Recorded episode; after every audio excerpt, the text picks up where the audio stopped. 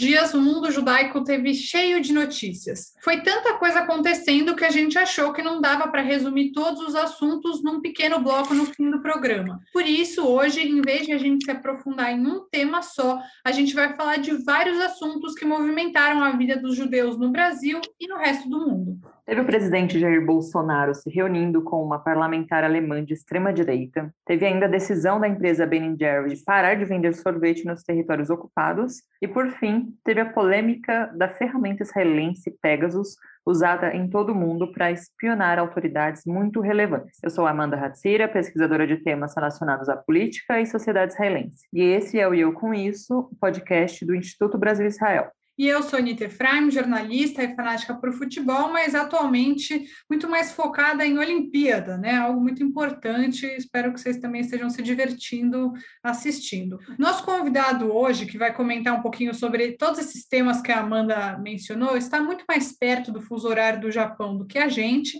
A gente está com o João Miragaia, ele é historiador, editor do Conexão Israel, e hoje também temos um crossover, porque ele é participante do podcast do lado esquerdo do muro diretamente de Israel. Bem-vindo mais uma vez, João. Prazer ter você aqui com a gente. Prazer é meu, obrigado pelo convite. É, João, vamos começar falando então do, do, tema da Ben Jerry's, de parar de vender sorvete nos territórios ocupados por Israel. De onde que veio essa decisão? Teve algum gatilho ou aconteceu um pouco do nada? É, olha, essa pergunta, na verdade, é muito difícil responder, porque, enfim, nos últimos é, dois meses, mais ou menos, tipo, mês e meio, a gente não, teve nenhum grande acontecimento em Israel, é, pelo menos em relação ao conflito e aos territórios, né?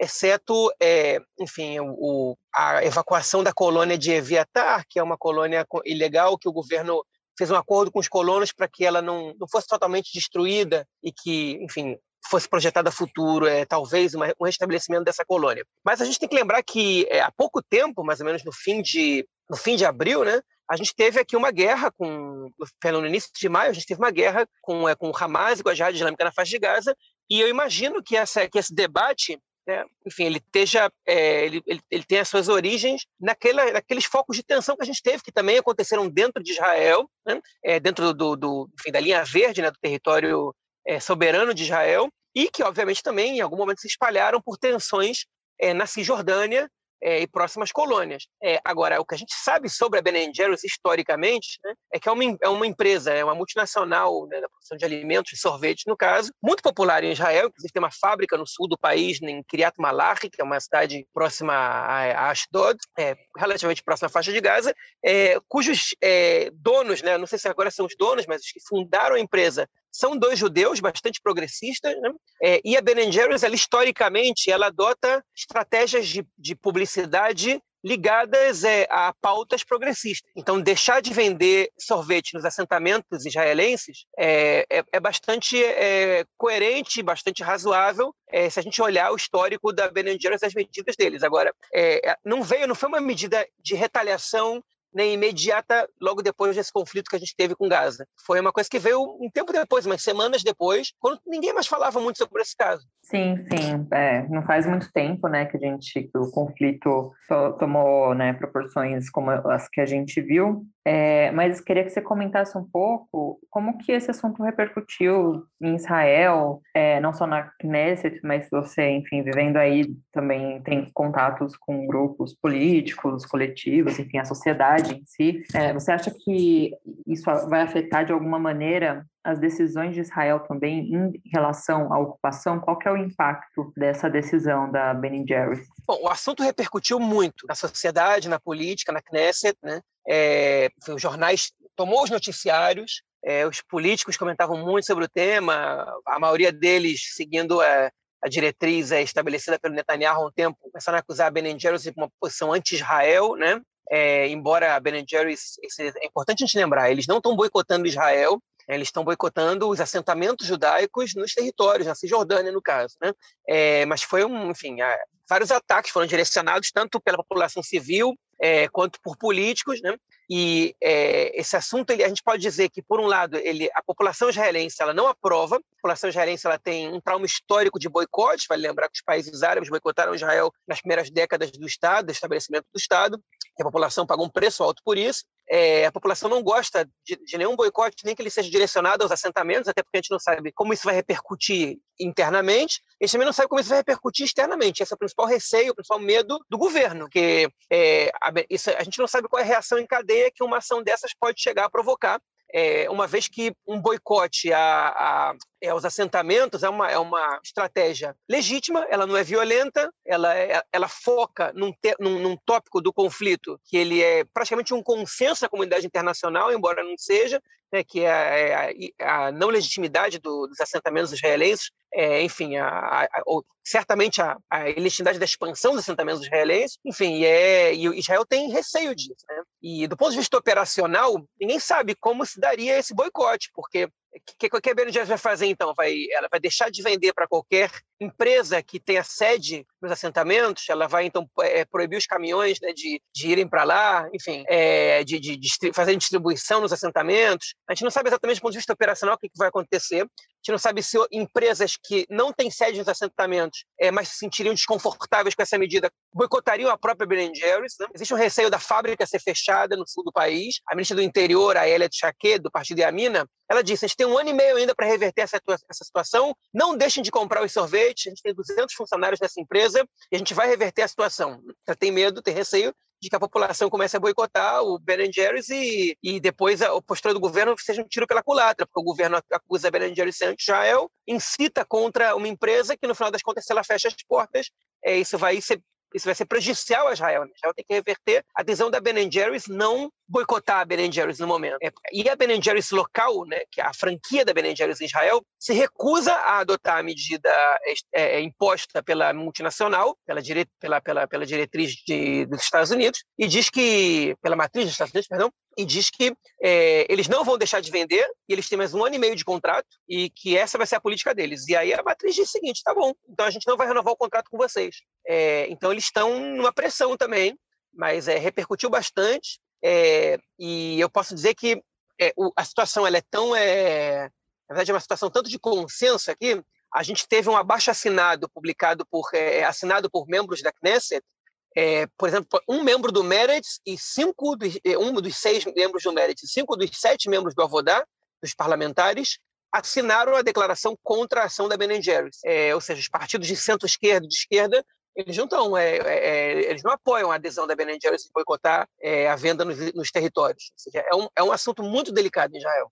E bem legal isso que você falou, João, que essa era uma informação que eu, pelo menos, não, não sabia, né? Que tinha esse conflito entre a Ben Jerry's de Israel e a matriz. E, e, eu entendo que as pessoas fiquem muito assustadas, apesar de eu concordar com você de que é um, um método não violento e válido, é, mas as pessoas, quando elas ouvem boicote e Israel, já dá um, um pavor, assim, nas pessoas e as pessoas relacionam diretamente ao BDS, que é o movimento de boicote, desinvestimentos e sanções a Israel. Eu queria saber se você acha que dá para relacionar essa decisão da Ben Jerry's com o BDS, mesmo que não haja uma decisão de parar de vender dentro de Israel, do que é o território oficial de Israel, reconhecido como Israel, e não nos assentamentos. Acho que até o BDS não, não ficou muito feliz com a decisão da Ben Jerry's, né? Queria que fosse mais ostensivo. Ah, ah, eu acho que a decisão ela não tem absolutamente nada a ver com nenhuma pressão que o BDS possa fazer e nem o BDS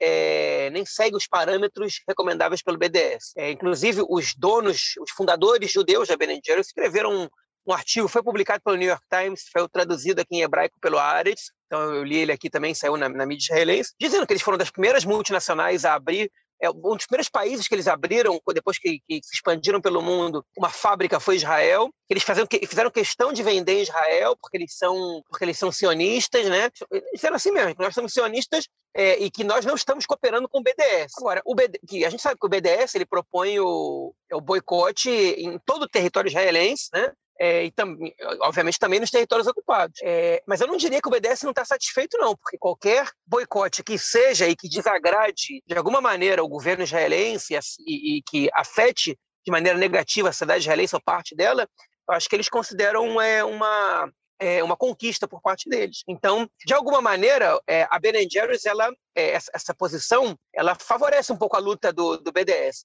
É, por outro lado, é, essa narrativa é muito reforçada pelo discurso da direita israelense. Né? Se a direita israelense é, não fizesse tanto escarcel com isso e não acusasse um boicote aos assentamentos de ser um boicote anti-Israel, ela, ela tiraria, é, é, ela, ela diminuiria o marketing que o BDS pode fazer numa ação dessas. Mas no momento que eles transformam qualquer, qualquer crítica aos assentamentos na Cisjordânia a uma crítica a Israel, uma posição anti-israelense, até antissemita, como alguns deputados, alguns ativistas daqui é, classificaram, né?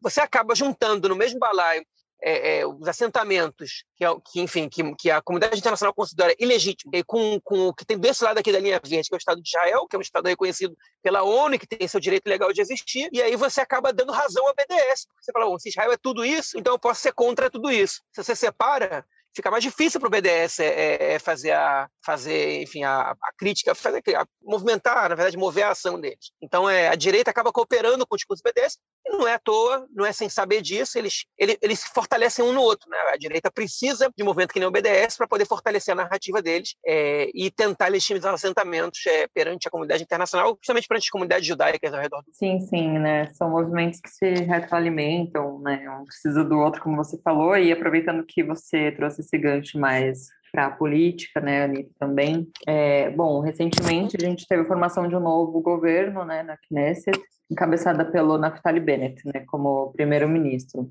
É, e como, como que tem sido tratada essa questão da ocupação pelo, pelo Bennett, que, enfim, acabou de assumir o governo, como ele tem lidado, como que essa situação tem aparecido nesse novo governo em Israel? Olha, é, os acordos de coalizão eles não mencionam absolutamente nada referente à ocupação. É, nem, nem com o nome ocupação, nem com o nome é, é, assentar a Judéia e Samária, que é a terminologia da direita, eles não mencionam essa questão. Esse é um, esse é um ponto que eles decidiram é, empurrar com a barriga, porque é uma coalizão, como a gente sabe, bastante heterogênea.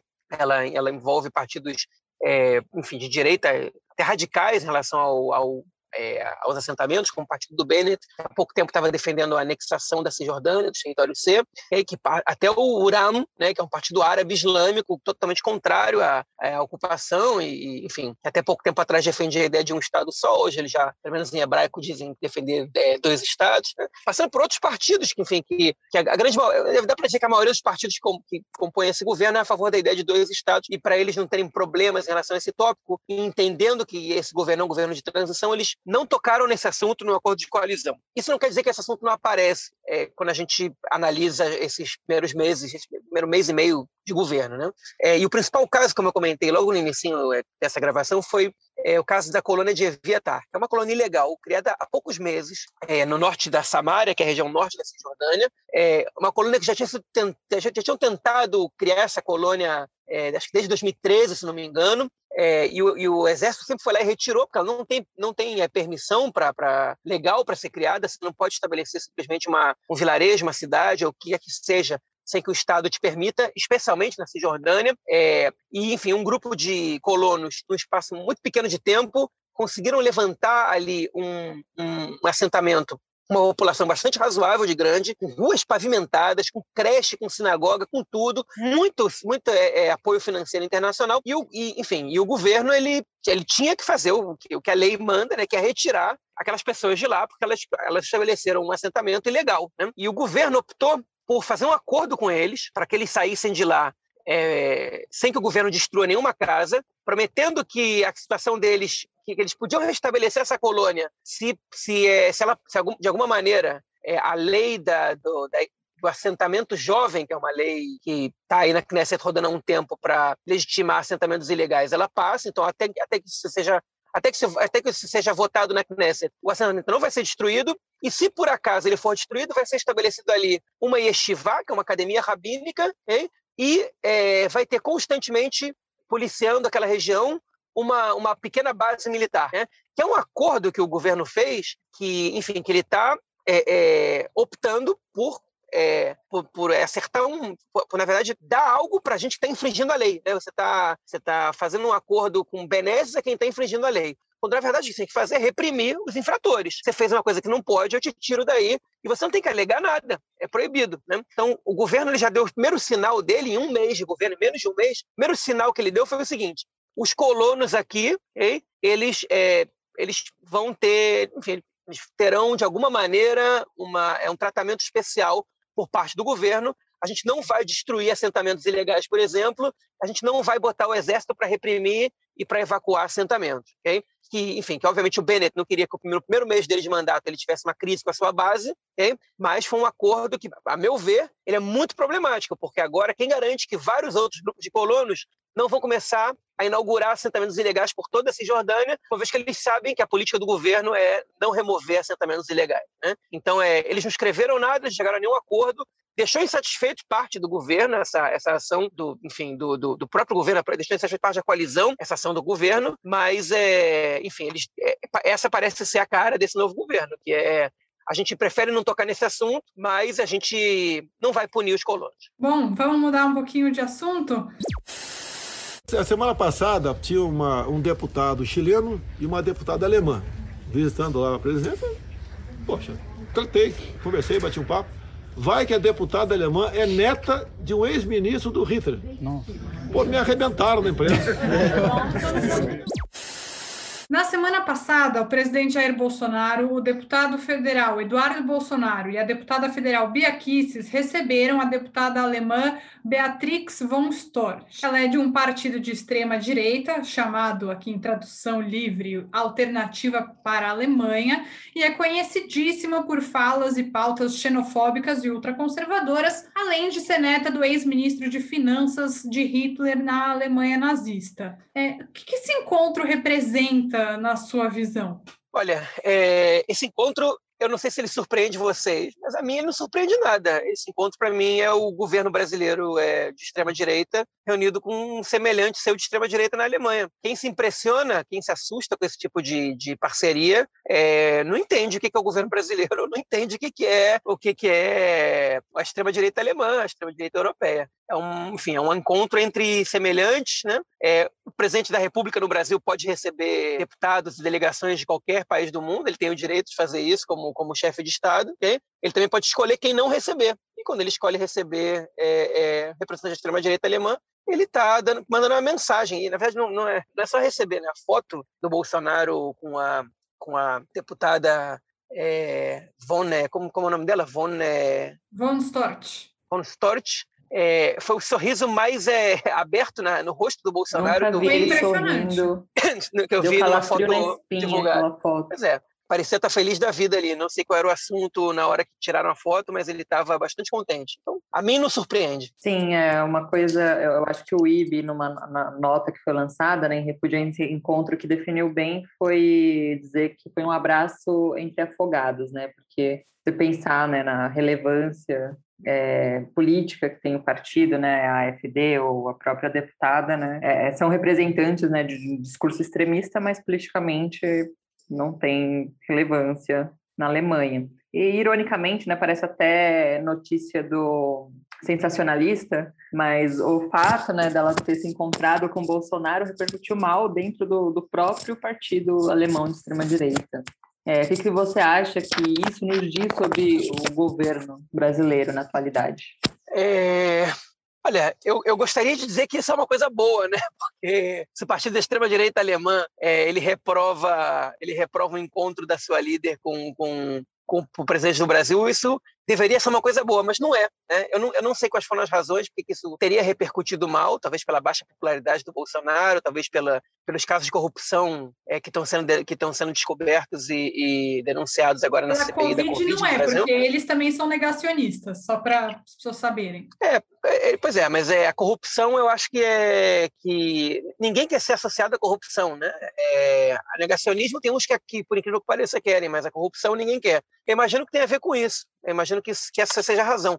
Acho que, enfim, um, agora talvez é a baixa popularidade do Bolsonaro possa explicar essa situação, mas eu, na verdade, não, não, não tive acesso à informação de que, de que na Alemanha essa, essa foto repercutiu mal. É, o que aqui em Israel não saiu absolutamente nada, toda a informação que eu tenho é a partir da mídia brasileira, é, não, não saiu absolutamente nada sobre esse encontro. É, Agora, enfim, é, é, curioso a gente lembrar que há pouco tempo atrás, é, com, a, com, a, com, a, líder da, da extrema-direita alemã, é, a gente não viu essa. A gente não viu a situação chegar até esse ponto. Mas não era incomum que, né, que o, que o ex-primeiro-ministro de Israel se reunisse com representantes da extrema-direita é, em outros países do mundo também, como o próprio Bolsonaro, como o Viktor Orbán na, na, na Hungria, ou como o Duterte nas Filipinas, que chegou a dizer que era o Hitler das Filipinas. E veio para Israel, foi recebido pelo Netanyahu. Então, é, enfim, acho que é, o, o, fato do, do, do, do, de Israel ser um país muito eurocêntrico e, na verdade, é, Europa ocidental cêntrico, né? E aí, o país praticamente parece que tem olhos para os Estados Unidos e,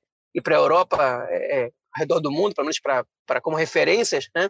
Faz com que isso possa passar batido, mas a extrema-direita alemã ainda não tiveram a pachorra de, de, de mandar representantes para cá. Espero que nunca mandem.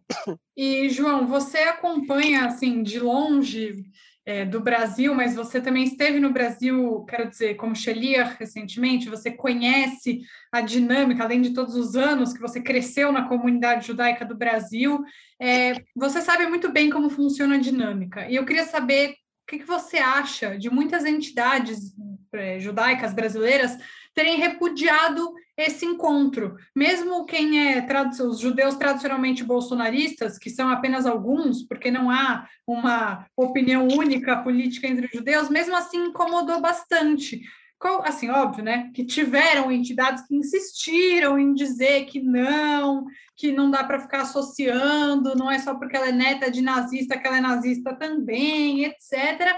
Mas não, não é preciso ser nazista para ser uma pessoa preconceituosa, é, e xenófoba e afins. Enfim, repercutiu bem mal na maioria do tempo, mesmo que alguns tenham continuado passando pano.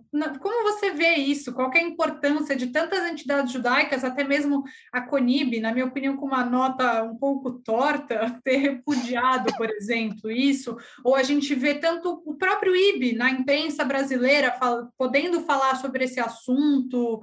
É, conta um pouco da sua visão em relação a essa repercussão negativa dentro da própria própria comunidade? Olha, eu vou dizer uma coisa que pode parecer um pouco é, polêmica, talvez aos olhos de uns, mas é, eu acho que é lamentável a gente ter que esperar uma é, representante da extrema-direita alemã, que é neta de um nazista, para poder repudiar as visões dela no próprio governo brasileiro. Né?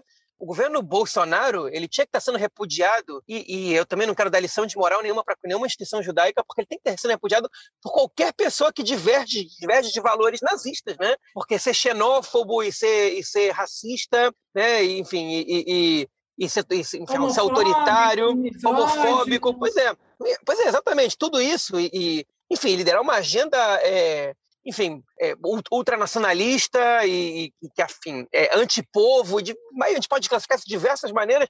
Para mim, é dever de qualquer cidadão razoável né? É, é, se manifestar contra e repudiar esse governo. E aí você vai esperar que, que, ele, que, uma, uma, enfim, que uma deputada da extrema-direita alemã, que é neta do nazista, visite o país para você repudiar o encontro. Né? Você tem que repudiar as práticas desse governo. O encontro ele representa muito pouco perto do que está acontecendo. Né? São 500 mil mortos é, por, por, por, um total. Não é indiferença do governo, por uma, enfim, por uma política do governo declarada, né, de, enfim, agora que a gente está aparentemente vendo que é porque, porque o, que tinha gente embolsando nisso, né, que tinha que com corrupção também, mas o governo que recusou vacinas, que boicotou vacinas, que boicota tudo, que causou a morte de mais de 500 mil brasileiros, que a, a, polícia no Brasil, é, agora saiu há pouco tempo relatórios que matou, é, é, que aumentou o número de mortos pela polícia, não sei, não sei quantos por cento é, nos últimos dois, três anos, né? Enfim, por, é, o número de mortos por armas de fogo, um governo que, que quer liberar armas de fogo. 70% dos homicídios no Brasil foram, foram, foram com armas de fogo, um governo que está liberando, enfim, ele tá, é um governo enfim, que, que, que, legitima o assassinato, o homicídio, que, que, que colabora com a Covid. Quem não repudia esse governo por ele ser o que é, okay? é para mim não tem moral nenhuma para nada. Assim, ela chegou a deputar, ah, agora eu percebi que esse governo realmente é, é tem, tem associações e semelhanças com o nazismo. Olha, é, para mim esse governo tem que ser repudiado, não tinha nem, ter, não, não tinha nem que ser, ter sido eleito, ninguém tinha que ter passado o pano nem relativizado nada disso. Essa é a minha opinião Sim. pessoal, não tem a ver com, com o cargo que eu tive, que eu tenho, que eu vou ter. Eu acho esse governo absurdo, eu acho essa eleição absurda, é uma mancha na história do Brasil que eu espero que, que acabe logo. Sim, uma opinião muito mais do que razoável, né? E para quem ainda tinha dúvidas do, da relação do Bolsonaro com o nazismo, né? A Adriana Dias, que é pesquisadora, é, tem provas, né, levantou provas documentais de que ele tem envolvimento com grupos nazistas, no mínimo, pelo menos, desde 2004, né, então são aí 17 anos, então para quem tinha dúvidas, há provas, né, eu acho que dava para não ter dúvida desde o início, independente de prova, só pelo discurso dele, pela existência, né, da pessoa, mas enfim. Só para é, amarrar, antes da Amanda falar sobre o nosso último tema de hoje, isso torna, na, na minha visão, assim, mais inadmissível que ainda tenha gente querendo diminuir. Assim, eu lamento que tenha tanta gente é, que precise desse estalo de ah, neta de nazista, é, alemã, alemã de extrema direita. Aí que começou a se doer um pouquinho mais. Eu lamento que tenha que ter chegado a esse ponto, mas ainda assim é, é impressionante que tenha gente que, mesmo chegando a este ponto, a essa representatividade, esse desenho, ainda assim queira falar: não, não é porque é neta de nazista que ela é nazista também, sim, como se esse fosse o ponto principal. Mas enfim, fica aí a, a reflexão. Adorei o ponto que o João trouxe. Sim, foi Perfeito. É, bom, mas por fim, vamos para o nosso último assunto do episódio aqui. Como a gente falou no, na abertura, né, a gente quer falar também sobre esse software de espionagem israelense, né, que tem sido o assunto polêmico aí da vez, né, o Pegasus, que chamou muita atenção, né, nesses últimos dias. Que é um dispositivo, para quem não sabe, que é capaz de invadir o celular das pessoas sem que elas percebam. Segundo a imprensa internacional, políticos de políticos e jornalistas estariam sendo monitorados por governo é, que supostamente contrataram esse programa. Então, João, queria que você falasse, contasse para a gente o que você sabe sobre esse software, né? O que, que esse Pegasus tem a ver com Israel e, e quais países que a gente sabe que realmente estão utilizando esse software. Na verdade, esse, a empresa se chama NSO, né? uma empresa de cibersegurança com sede em Herzliya, que é uma cidade que fica na região metropolitana de Tel Aviv, né? uma empresa com faturamento relativamente alto, de mais ou menos 500 milhões de shekels, mais ou menos 150, 170 milhões de dólares por ano. Né? É, enfim, Israel é um, é um, país muito forte na, na, na, área da alta tecnologia e na área da, do cyber, né? Por tamanho do país, é, enfim, ele é um país é, bastante avançado, as empresas privadas são bastante avançadas, nem, nem vou comentar quanto a, é, enfim, a questão da cibersegurança é avançada também nos no serviços de inteligência, no, é, nas forças armadas e tudo mais do país, porque Israel é um dos, dos países que lideram essa essa questão, é, enfim, pelo menos as, forças, as forças armadas do país, é, e isso também permite que os soldados que deixam o exército eles possam é, trabalhar em empresas privadas relacionadas à cibersegurança. A NSO é uma dessas empresas okay, que desenvolve esse software chamado Pegasus, que é um software que, que ele é, a especialidade dele é invadir é, enfim, invadir aparelhos celulares, tanto Android quanto, quanto é, da Apple, quanto iPhone, eles, eles simplesmente invadem o telefone sem que o dono do telefone, sem que a pessoa que tem o telefone tenha que dar um clique, né? Em geral, a estratégia de, enfim, a, a técnica dessas, é, dessas empresas de cibersegurança, é, o, o cyberataque, no caso, né, de de invasão de celulares, é, enfim, pelo algoritmo, te mandar uma notícia, alguma coisa que você por acaso vai se interessar, você dá um clique, quando você dá esse clique, você, ele, eles conseguem ter acesso ao seu celular.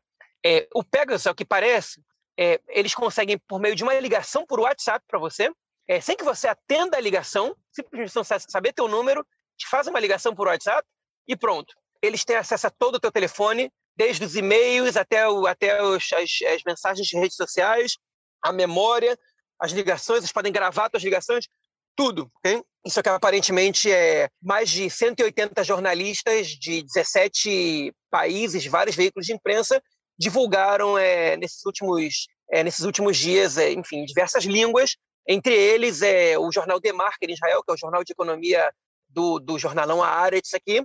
É, também é um desses jornais, um desses meios de comunicação que participou dessa desses esforços investigativos. Né? É, enfim, em 2019, o, o Pegasus já tinha, já tinha tomado as, já tinha sido um, é, já tomado as páginas de jornais com uma polêmica, porque eles conseguiram é, quebrar o WhatsApp, quebrar diversas contas, invadir o próprio WhatsApp. O WhatsApp teve que reforçar a segurança, ameaçaram processar a NSO. A situação, enfim, ficou por isso mesmo por enquanto agora, até que essa situação explodiu dois anos depois, agora em 2021, quando essas é, quando essas reportagens trouxeram à tona que mais ou menos 50 mil pessoas em 10 países tiveram, é, sua, enfim, seus, seus, telefones espionados por esse aparelho. O que isso tem a ver com Israel, além da empresa ser israelense? E o que, que foi divulgado na mídia israelense, especialmente pelo jornalista Mitai Ziv, que é um jornalista do Demarque, que foi quem fez a investigação aqui, que quase não saiu nos outros idiomas e que é muito importante para essa situação. É, o que se descobriu, na verdade, o que, o que, a gente sabe sobre a, sobre a é que eles não podem fazer nenhuma venda sem que o governo israelense aprove. E a NSO não pode vender o sistema deles para empresas. Eles só podem vender para governos. É, tem governos no mundo, é, estados, né, é, enfim, serviços de inteligência que, que, que não tenham cyber, que não um serviço cyber tão forte quanto que as empresas privadas israelenses podem fabricar. Por exemplo, a NSO. E a NSO vende esses serviços para governos. Hein? E esse jornalista ele descobriu que membros de, de empresas cyber viajam junto do governo israelense em visitas oficiais com parte de delegações responsáveis por desenvolvimento tecnológico, especialmente transvestidos especialistas de água e agricultura, para chegar nesses países em reuniões a portas fechadas, eles poderem explicar o sistema e venderem esse sistema para governos. A lei israelense, desde 2006, hein, ela, ela fiscaliza, né? ela, ela obriga o Ministério da Defesa a fiscalizar as ações desses grupos para que elas não sejam, não sejam usadas né, para esses, esses é, é, softwares, né, para aqueles, enfim, para os sistemas que eles inventaram, para essa tecnologia não ser usada para fins maléficos, né? Então eles têm que fiscalizar para ver o que eles estão fazendo. E por isso que também o Ministério da Defesa tem que autorizar essa venda. E o que o MTIZIV descobriu é que, bom, na verdade, que esses outros repórteres descobriram é que desses 10 países que, estão espionando ilegalmente, a, a, o Pegasus, a NSO trabalha com 45 países do mundo, eles alegam que eles recusaram ofertas de outros 90 países. É, só que eles dizem que eles não podem vender para ditaduras é, e eles têm que vender com o objetivo claro de evitar ataque, de, de, de conter criminalidade e evitar terrorismo. Não, porque vários pedófilos foram presos com com o nosso software e que várias ações terroristas também. Só que foi descoberto que esses 10 países que estão espionando é, oposicionistas, jornalistas, ativistas de direitos humanos, são países que ou são ditaduras, ou têm clara tradição na violação dos direitos humanos, como, por exemplo, o México, né? é, que é uma democracia é, nos moldes latino-americanos, mas que viola os direitos humanos bastante, né? cuja polícia é violenta, enfim, tudo mais. É, e ele foi mais a fundo nessa, nessa investigação, o Amitai Ziv, e ele descobriu que em seis desses dez países, é, a gente teve visitas do Netanyahu, quando ele era primeiro-ministro, e, e, visitas é, é, é, e seguidas de visitas de líderes desses países a Israel entre seis meses e um ano depois, entre 2018 e 2020. Ou seja, nesse espaço de dois anos, a gente teve 2000, sei lá, junho de 2018, Netanyahu vai para o México, é, janeiro de 2019, o presidente do México vem para Israel, e, de, e de repente é, o, o México é um desses países que se descobre que, que os telefones estão sendo espionados. E aí ele foi conversar com membros de, é, da, da, área, é, com, com, com, gente que trabalha nessas empresas, a maioria deu entrevistas em off, obviamente, é, e membros do Ministério da Defesa, e aí ele descobriu alguns casos, algumas histórias que, que mostram que o Ministério da Defesa ele não só autorizou essa venda, como ele faz diplomacia cyber. Ou seja, Israel usa a tecnologia das empresas privadas cyber para poder se aproximar é, de alguns governos ao redor do mundo e fazer acordos que, que, que enfim, eles trocam essa cyber, esse, esse sistema de espionagem por é, posições pró-Israel em relação a, é, a, questões internacionais, como, por exemplo, agora a Hungria vetou uma, uma resolução da União Europeia condenando os, os ataques israelenses em Gaza, e a Hungria é um desses países que compra o software da, da Pegasus e que espionou ilegalmente é, oposicionistas, por exemplo.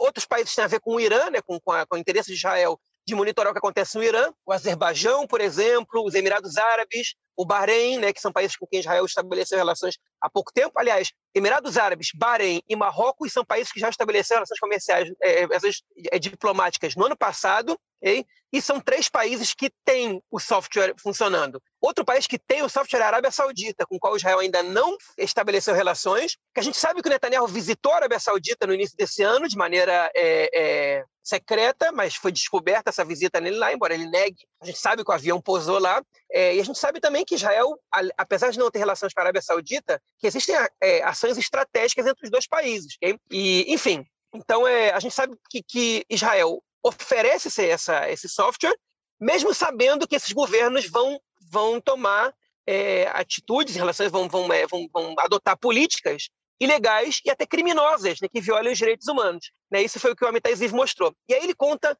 dois, ele conta na verdade alguns casos. Eu vou contar para vocês dois casos pequenos aqui agora que ele contou, é, que mostram o tamanho da situação. Um desses casos é, é o, o, um representante do Emirados Árabes queria comprar o, o software e, o, e, um, e, a Pega e a, e a NSO recusou vender o software para eles. Não, esse governo é uma ditadura, a gente sabe que eles não respeitam Jesus, mas a gente não vai vender. E o cara disse: olha só, se eu falar com, com o Bibi, isso vai ajudar? E isso foi dito por um, por um executivo de cargo alto da NSO, que não disse o nome. Né? E pouco tempo depois, o Ministério da Defesa telefonou para a NSO e disse o seguinte: ó, vendam o, o software para eles, porque isso vai ser importante para a segurança de Israel. Então, o governo não só ajuda e intermedia essas vendas, como ele é, tem interesse nessas vendas. E outro caso que, ele, que eles relataram foi como a Arábia Saudita comprou. Está tendo uma feira cyber secreta, obviamente, no Chipre, e, é, e aí eles apresentaram o, o, software e um membro da, da NSO disse para um, o representante da Arábia Saudita, vai numa loja aqui nesse shopping, compra um telefone qualquer com chip, volta aqui. Ele voltou com o telefone, falou, instala o WhatsApp, me, faz algumas coisas aí é, e, e, e me dá um número do telefone. Eles ligaram e mostraram que eles tinham acesso a tudo. Os membros dessa delegação da Arábia Saudita pediram um minuto, se reuniram. Em pouco tempo, eles fizeram uma compra de 50 milhões de dólares. Eles compraram o, o software. Então, é, ou seja, eles mostraram que é possível invadir telefones sem nenhum esforço e venderam para um governo que há pouco tempo atrás estava sendo acusado e tomando as páginas de jornais do mundo inteiro por ter assassinado um jornalista na Turquia, né, na embaixada da turca, né, da, na embaixada da Arábia Saudita na Turca, da Turquia, não, não me lembro agora exatamente os detalhes do caso, mas um caso que também tomou as páginas do, do mundo inteiro. Não, João, só queria saber depois, bom, é, o Netanyahu parece envolvido até o pescoço ou até além, né, em tudo isso, mas é, agora que isso está repercutindo fora de Israel, no Brasil tiveram várias matérias, acho que na França isso repercutiu também super mal. Como que o governo Bennett está lidando com isso? Olha, na França repercutiu mal porque o Macron parece que foi é, espionado pelo, pela, pelo governo, pelo rei do Marrocos, né? Pelo, enfim, o Macron ele é famoso por andar com vários celulares, distribuir o número dele para a população, para entrar em contato com ele mais facilmente. Um parênteses, o Netanyahu durante 10 anos nunca foi visto usando um celular. É, ele sabe que ele, porque os celulares ele podem ser invadidos, ele não usa celular, mas enfim, fechando esses parênteses, pegou muito mal com a França, o Macron ligou para o Bennett, muito irritado, o Benny Gantz, que é o ministro da Defesa israelense, viajou para a França, se reuniu com a ministra da Defesa francesa, disse que a visita não tinha a ver com isso, mas que obviamente eles iam tratar do tema, voltou, fez uma visita à NSO, né, é, é, foi inspecionar a NSO e estabeleceram uma comissão investigativa formada por órgãos do Ministério da Defesa, do Mossad, é, da AMAN, que é a inteligência é, militar, e do Shabak, que é o serviço de inteligência interno, é, para saber, enfim, para analisar, para entender o que aconteceu. Agora, é, para mim, isso é de fachada, na minha opinião, eu estou fazendo toda na minha, minha visão da história. O Ministério da Defesa sabia dessas vendas. O Benny Gantz não virou, não virou ministro da Defesa ontem, ele era ministro da Defesa no ano passado inteiro. E antes dele, e antes dele quem era o ministro da Defesa de Israel? Naftali Bennett, essas pessoas sabiam dessas vendas, essas pessoas tinham conhecimento disso. Eles aprovaram, eles, eles enfim, é, participaram dessa política. É, o Macron também sabe disso. É, e enfim, essa, essa situação pegou muito mal. Pegou muito mal para Israel. Essa história não vai acabar agora. Ela não vai acabar simples. Esses 50 mil primeiros investigados são só os primeiros investigados. Ainda tem muitos é, espionados, né? Tem muitos outros ainda que vão aparecer, é, e eu acho que isso pode ser uma bomba para toda a alta tecnologia israelense, para tudo high-tech, especialmente para as empresas cyber, e pode chegar a ser uma bomba diplomática para o país também, para o governo, porque essa não é uma política, enfim, dos, é, é, enfim, a gente pode, pode ser que o Netanyahu ele tenha avançado com essa política, ele tenha avançado mais que qualquer outra pessoa, mas membros do governo atual, eles não só sabiam disso, como eles tocaram isso, né? O Avigdor Lieberman, que é o ministro da, da, das Finanças agora de Israel, ele também foi ministro da Defesa, não tem muito tempo. Né? Ele foi ministro da Defesa, se não, se não me engano, em 2016, 2017. Então, é, provavelmente ele também está informado disso, ele também participou dessas vendas. Ou seja, é, esse governo tem muita gente que participou dos governos de Netanyahu, okay? e o Ministério da Defesa foi quem autorizou. Eu não acredito que uma comissão investigativa coordenada por, é, por, por, organizações pertencentes ligadas ao Ministério da Defesa, vai chegar, vai, vai punir responsáveis por qualquer infração porque, enfim, porque senão vão ter que punir o governo inteiro, né? E é, o anterior. É, é engraçado, é. é engraçado, João, que os nomes se repetem muito, há muitos anos. Há muitos anos você ouve na política esses mesmos nomes que você está é, comentando, onde assim, eles estão sempre no governo, estão sempre por dentro do que está acontecendo. Então, é querer é, fazer as pessoas muito de trouxas, dizendo que não, não tinham nenhum conhecimento, né? É, é essas pessoas sabiam, né? É, com certeza, Victor Lieberman, Naftali Bennett e Benny Gantz sabiam tudo o que estava acontecendo. Pode ser que o principal responsável por isso tenha sido Netanyahu, okay? mas eles consentiram com isso, okay? É, porque Israel, enfim, tem a mentalidade que se Israel não vender esse software, Amanhã vai aparecer uma empresa cyber russa ou uma empresa cyber chinesa e vai vender. Israel não vai ter o controle sobre, sobre o que está acontecendo, e hoje pode ter. Okay? E, enfim, e, e o Irã está logo ali, né? e outros países que, que, tem, que são inimigos de Israel, como a Síria, é, também estão ali próximos. Israel prefere é, é, vender essa tecnologia do que que outro grupo que pode negociar com o Irã venda. Okay? É, enfim, o que é incompreensível do ponto de vista da estratégia militar e da, das relações políticas, hein? mas não deixa de ser condenável do ponto de vista ético, porque uma coisa é você vender para os Emirados Árabes e para o Azerbaijão, outra coisa é você vender para a Índia e para o México, não tem absolutamente nada a ver com o Irã, né? é, ou para a Hungria. Então, isso é total é, é, diplomacia cyber, é não se preocupar com o que vão fazer com essa ferramenta, hein? desde que a gente tem algum ganho com isso, né? Que é, enfim, que, que é totalmente antiético, né? Amoral totalmente, que, enfim, é, por enquanto o que, o que a NSO faz é negar isso, Israel finge, o governo israelense finge que não sabia de nada, que está avaliando, que tal, talvez tenha alguma coisa feita errada aí, alguma coisa que a gente não pescou, é, mas no fim das contas a gente sabe que isso é tudo lorota, que, que eles sabiam de tudo, que autorizaram as vendas e eles não são ingênuos, eles não são bobos. É, certamente não. É, e, bom, João, para finalizar o nosso episódio hoje, queria que você comentasse onde que está o Brasil no meio dessa questão toda. Como que você analisa é, o posicionamento do Brasil no meio de, dessa, desse ponto? Olha, é, a, a, gente ainda não sabe, a gente não tem informação de que o Brasil adquiriu esse software, ok? É, nem por meios brasileiros, nem por meios israelenses. É, pode ser que o Brasil tenha, a gente ainda não saiba, é, e pode o ser que, que não. sabe é que teve um, uma demonstração de interesse, né? Que o Carlos Bolsonaro Sim. foi atrás de, de, saber um pouco mais sobre o Pegasus. Isso a gente, a, já, a gente sabe. A gente sabe mais que isso. Essa informação do Carlos Bolsonaro, ela, ela foi dois meses antes do escândalo via tona. É, a gente sabe que tinha uma disputa porque os membros da, da é, da ABIN queriam um, um, software e o Carlos Bolsonaro queria esse, e eles não, não chegaram a uma conclusão.